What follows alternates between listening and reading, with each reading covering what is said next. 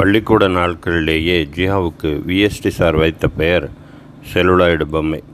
அதே போல் வேலைக்கு சேர்ந்த பிறகும் மளமளவென்று ஷேவ் செய்திருப்பான். அவனை சிலர் கேலி செய்வார்கள். அவர்கள் அவர்களில் மிக அதிகமாக கேலி செய்தவர் ஜிவி செல்லையா என்ற ஒரு நபர். ஜார்ஜ் வின்சென்ட் செல்லையா என்ற பெயர். ஜியாவுக்கு அந்த கேலிக்கெல்லாம் பதில் சொல்ல தெரியாது. அதிகமாக பேசக்கூட மாட்டான். பிறர் கேலி செய்வது ஜியாவுக்கு மிகவும் வருத்தமாக இருந்தது.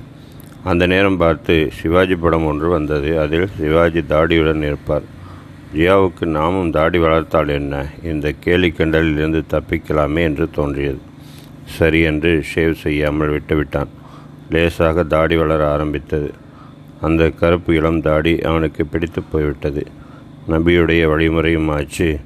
கேலி கிண்டலிலிருந்து தப்பித்ததுமாச்சு என்று தாடி வைப்பதில் உறுதியாகிவிட்டான் ஜியா. இந்த இடத்தில் ஜியாவின் மாமா முகமது சுல்தான் அவர்கள் தாடி வைக்க நேர்ந்த சம்பவத்தை சொல்வது நன்றாக இருக்கும். மாமா அவர்களுக்கு சற்று கனமான உடல்வாகு தலை வழுக்கையாக இருக்கும் தொப்பி அணிந்திருப்பார். அது அந்த கால காந்தி குல்லா என்று சொல்வார்களே அது போன்ற ஒரு தோற்றத்தை தரும். பார்ப்பதற்கு மளவென மளமளவென்று ஷேவ் செய்து எப்போதும் பார்த்தால் நேருஜி மாதிரி இருப்பார். ஒரு முறை சைக்கிளில் சென்று கொண்டிருந்தவர் புதுக்கோட்டை ராஜா கல்லூரி எதிரே தவறி விழுந்து விட்டார். விழுந்ததில் சற்று மயக்க நிலை ஏற்பட்டுள்ளது. அக்கம் பக்கத்தில் இருந்தவர்கள் ஓடி வந்து அவரை தூக்கி தண்ணீர் தெளித்து மயக்கம் தெளிந்த பின் ஐயா நீங்கள் யார்? எங்கே உங்கள் வீடு? நாங்கள் தகவல் தெரிவிக்கிறோம் என்று கேட்டிருக்கின்றனர். எங்கள் வீடு கலீஃப் நகரில் இருக்கிறது. எனது மகன் முகமது அலி கம்பவுண்டராக வேலை செய்கிறார் என்று மாமா கூறியுள்ளார். ஐயா நீங்கள் முஸ்லிமா? நாங்கள் செட்டியார் என்றல்லவா நினைத்தோம் என்று கூறியுள்ளனர். அப்போது அவருக்கு பொறி தட்டியுள்ளது அதைத் தொடர்ந்து தாடி வைக்க ஆரம்பித்தார். தாடியும் தொப்பியும் அவருக்கு முஸ்லிம் தோற்றத்தை தந்தன. மீண்டும் ஜியாவின் தாடிக்கு வருவோம். ஜியா தாடி வைக்க ஆரம்பித்தது அவனது தாய்மாமா உட்பட யாருக்கும் பிடிக்கவில்லை. ஒரு சிலர் இது என்ன சோக தாடியா என்று கேட்டனர். கல்யாணம் பண்ணி வைக்க சொல்லி தாடி வளர்க்கிறாயா என்று சிலர் கேட்டனர். எல்லாவற்றுக்கும் பதில் சொல்லி சமாளித்தான் ஜியா. அவனுக்கு கேலி கிண்டலிலிருந்து கிடைத்த விடுதலை பெரிதாக இருந்தது. ஜியாவின் திருமணம். ஒரு பக்கம் முஸ்லிம் இளைஞர்கள் தாடி வைப்பது பழக்கமில்லை. தாடி வைக்க வேண்டும் என்றால் நாற்பது வயதுக்கு மேல் இருக்க வேண்டும் என்று இவர்களாகவே ஒரு எழுதப்படாத சட்டத்தை உருவாக்கி வைத்திருந்தனர். ஜியாவின் தாடி சோக தாடிதான். சிறு திருமணம் செய்து வைக்க சொல்லித்தான் தாடி வைத்து உணர்த்துகிறான் என்று எண்ணிக்கொண்டார்களோ என்னவோ தெரியாது. கல்யாண பேச்சு ஆரம்பமாகிவிட்டது. தாய் மாமாவின் மகளை திருமணம் செய்ய சொல்லி ஏற்பாடுகள் நடப்பதாக கேள்விப்பட்ட ஜியா முதல் பெண்ணை அதாவது அண்ணியை அண்ணனுக்கு எடுத்துக்கொண்டதால் எனக்கு வெளியில் பார்க்கலாம் என்று தானே முன்பு கூறியிருந்தீர்கள் என்று தற்செயலாக சாதாரணமாக கூறினான். இது ஒரே பிரச்சனையாகி அண்ணன் மாமா எல்லாம் கோபித்து கொள்ள ஏகப்பட்ட ரகளை. பின்பு ஜியாவிடம் கேட்டார்கள் உனக்கு பெண்ணை பிடிக்கவில்லையா? ஜியா அதெல்லாம் ஒன்றுமில்லை வீட்டில் முன்பு பேசி கொண்டதைத்தான் கூறினேன் என்று சொல்லி பின்னர் திருமண ஏற்பாடுகள் நடைபெற்றன. அடுத்தது தாடி பிரச்சனை. திருமணத்தன்று ஒரு நாளைக்காவது எடுத்து விடட்டும் பின்னர் வளர்த்து கொள்ளட்டும் என்று ஒரே பாடு. ஜியாவின் அப்பா தாடி வைத்திருந்தவர். அவர் ஒருவரை தவிர மற்ற எல்லாரும் எதிர்ப்பு. ஜியா தொழுகைக்கு போக ஆரம்பித்த பின்னர் இஸ்லாமிய அமைப்புகளோடு தொடர்பு ஏற்பட்டிருந்தது. அவர்களிடம் விசாரித்த போது அவர்கள் கூறினார்கள் தாடி வைப்பது ஒரு நபி வழி. ஒரு முறை வைத்துவிட்டால் அதை மழிப்பது கூடாது. அது நபி வழியை அவமதிப்பது போலாகும். இதை கேட்டபின் தாடியை எடுப்பதில்லை என்பதில் உறுதியாகிவிட்டான் ஜியா. ஜியாவின் மச்சான் சலூன் கடைக்காரரிடம் சொல்லி இந்த வயசிலேயே ஏன் தாடி வைக்க வேண்டும்? அவனுக்கு நன்றாக இல்லை என்று சொல்லி பாருங்கள் என்று கூற அவரும் அதன்படியே ஜியாவிடம் கூறினார். ஜியா மேற்சொன்ன விவரத்தை கூறியவுடன் அவர் மௌனமாகிவிட்டார். பின்னர் பஷீர் சாரிடம் அணுகியுள்ளனர். அவர் சொன்னால் கேட்பான் என்று அவரை சொல்ல சொல்லி ஏற்பாடு. அவரோ நானே இன்னும் தாடி வைக்கவில்லை. அவன் வைத்துள்ளதை எடுக்க சொல்ல எனக்கு மனம் வரவில்லை என்று கூறிவிட்டார். ஒரு வழியாக தாடி வைத்த நிலையிலேயே திருமணம் நடைபெற்றது. பஷீர் சாரின் தொடர்பு.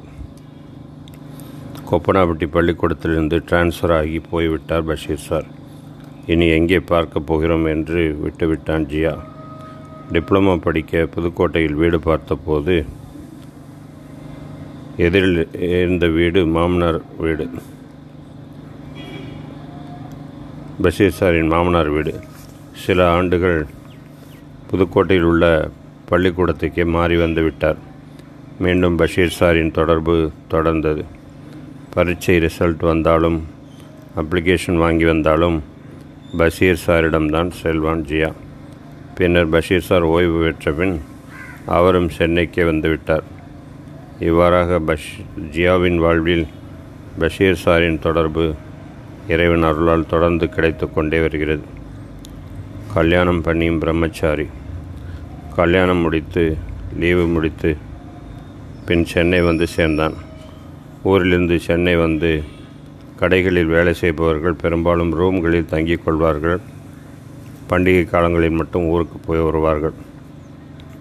ஜியோவின் வாழ்க்கையும் அப்படியே தொடர்ந்தது உடன் பணியாற்றுபவர்கள் எல்லாம் என்னடா கல்யாணம் முடித்துவிட்டு ஊரிலேயே விட்டுவிட்டு வருவாயா? என்ன பழக்கம் இது? என்று கேள்விகளை துடைத்தெடுத்தனர்.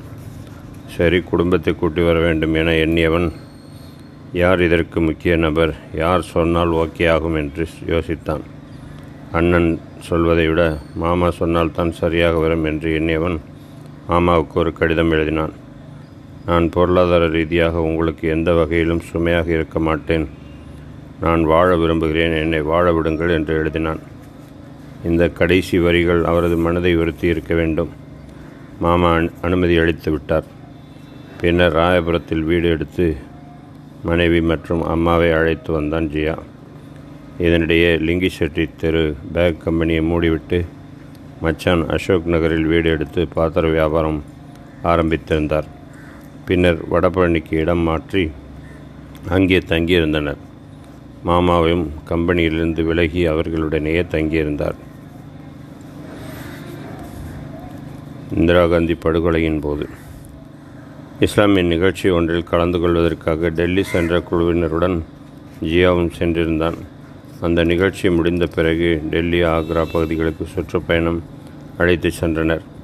தாஜ்மஹால் செங்கோட்டை குதுப் மினார் டெல்லி ஜாமியா மஸ்ஜித் ஆகிய பகுதிகளை பார்த்துவிட்டு அடுத்த நாள் சென்னை செல்ல ரயில் ஏறினார்கள். ஒரு நாள் பயணம் முடிந்து ஆந்திரா மாநிலத்திற்குள் ரயில் நுழைந்திருந்த நேரம் ரேடியோ செய்திகள் மூலம் பயணிகளிடையே ஒரே பரபரப்பு. திருமதி இந்திரா காந்தி அவர்கள் சுட்டுக் கொல்லப்பட்டார் என்ற செய்தி பரவியது. இன்னும் ஒரு இரவை கடந்து மறுநாள் காலை தான் சென்னை வர முடியும். வழியில் ரயிலை நிறுத்திவிட்டால் என்ன ஆவது கல்லறிந்தால் என்ன ஆவது ரயிலையே கொளுத்திவிட்டால் நம் நிலை என்னவாகும் என்று எல்லோருடைய உள்ளத்திலும் பதட்டமும் பீதியும் தொற்றிக்கொண்டன. இறைவனின் உதவியால் எந்த அசம்பாவிதமும் இல்லாமல் அனைவரும் சென்னை வந்து சேர்ந்தனர். ஸ்டேஷனை விட்டு வெளியே வந்தால் பேருந்து ஆட்டோ எதுவும் ஓடவில்லை. அந்த நேரத்தில் உதவியவர் ஐயாத்துறை என்று அழைக்கப்படும் முபாரக் மச்சான் அவர்கள். லிங்கிச்செட்டி தெருவில் பேக் கம்பெனியில் வேலை பார்த்து கொண்டிருந்தவரும் பின்னர் வடபழனியில் இன்ஸ்டால்மெண்ட் வியாபாரத்தில் உறுதுணையாக இருந்தவருமான முபாரக் மச்சான் அவர்கள் ரயில் வருவதற்கு முன்பே சென்ட்ரல் வந்து காத்திருந்தார். அவர் ஜியாவை கண்டுபிடித்து அழைத்ததும் ஜியாவுக்கு இன்ப அதிர்ச்சி. காலத்தினர் செய்த நன்றி சிறிதெனினும் ஞாலத்தின் மான பெரிது என்றாரே வள்ளுவர். அதுபோல அந்த இக்கட்டான நேரத்தில் அவர் செய்த உதவி மிகப்பெரியது. ஜியாவை ராயபுரத்தில் கொண்டு வந்து விட்டுவிட்டு மீண்டும் சைக்கிளிலேயே வடபழனி போய் சேர்ந்தார். ஜியாவின் சிங்கப்பூர் பயணம்.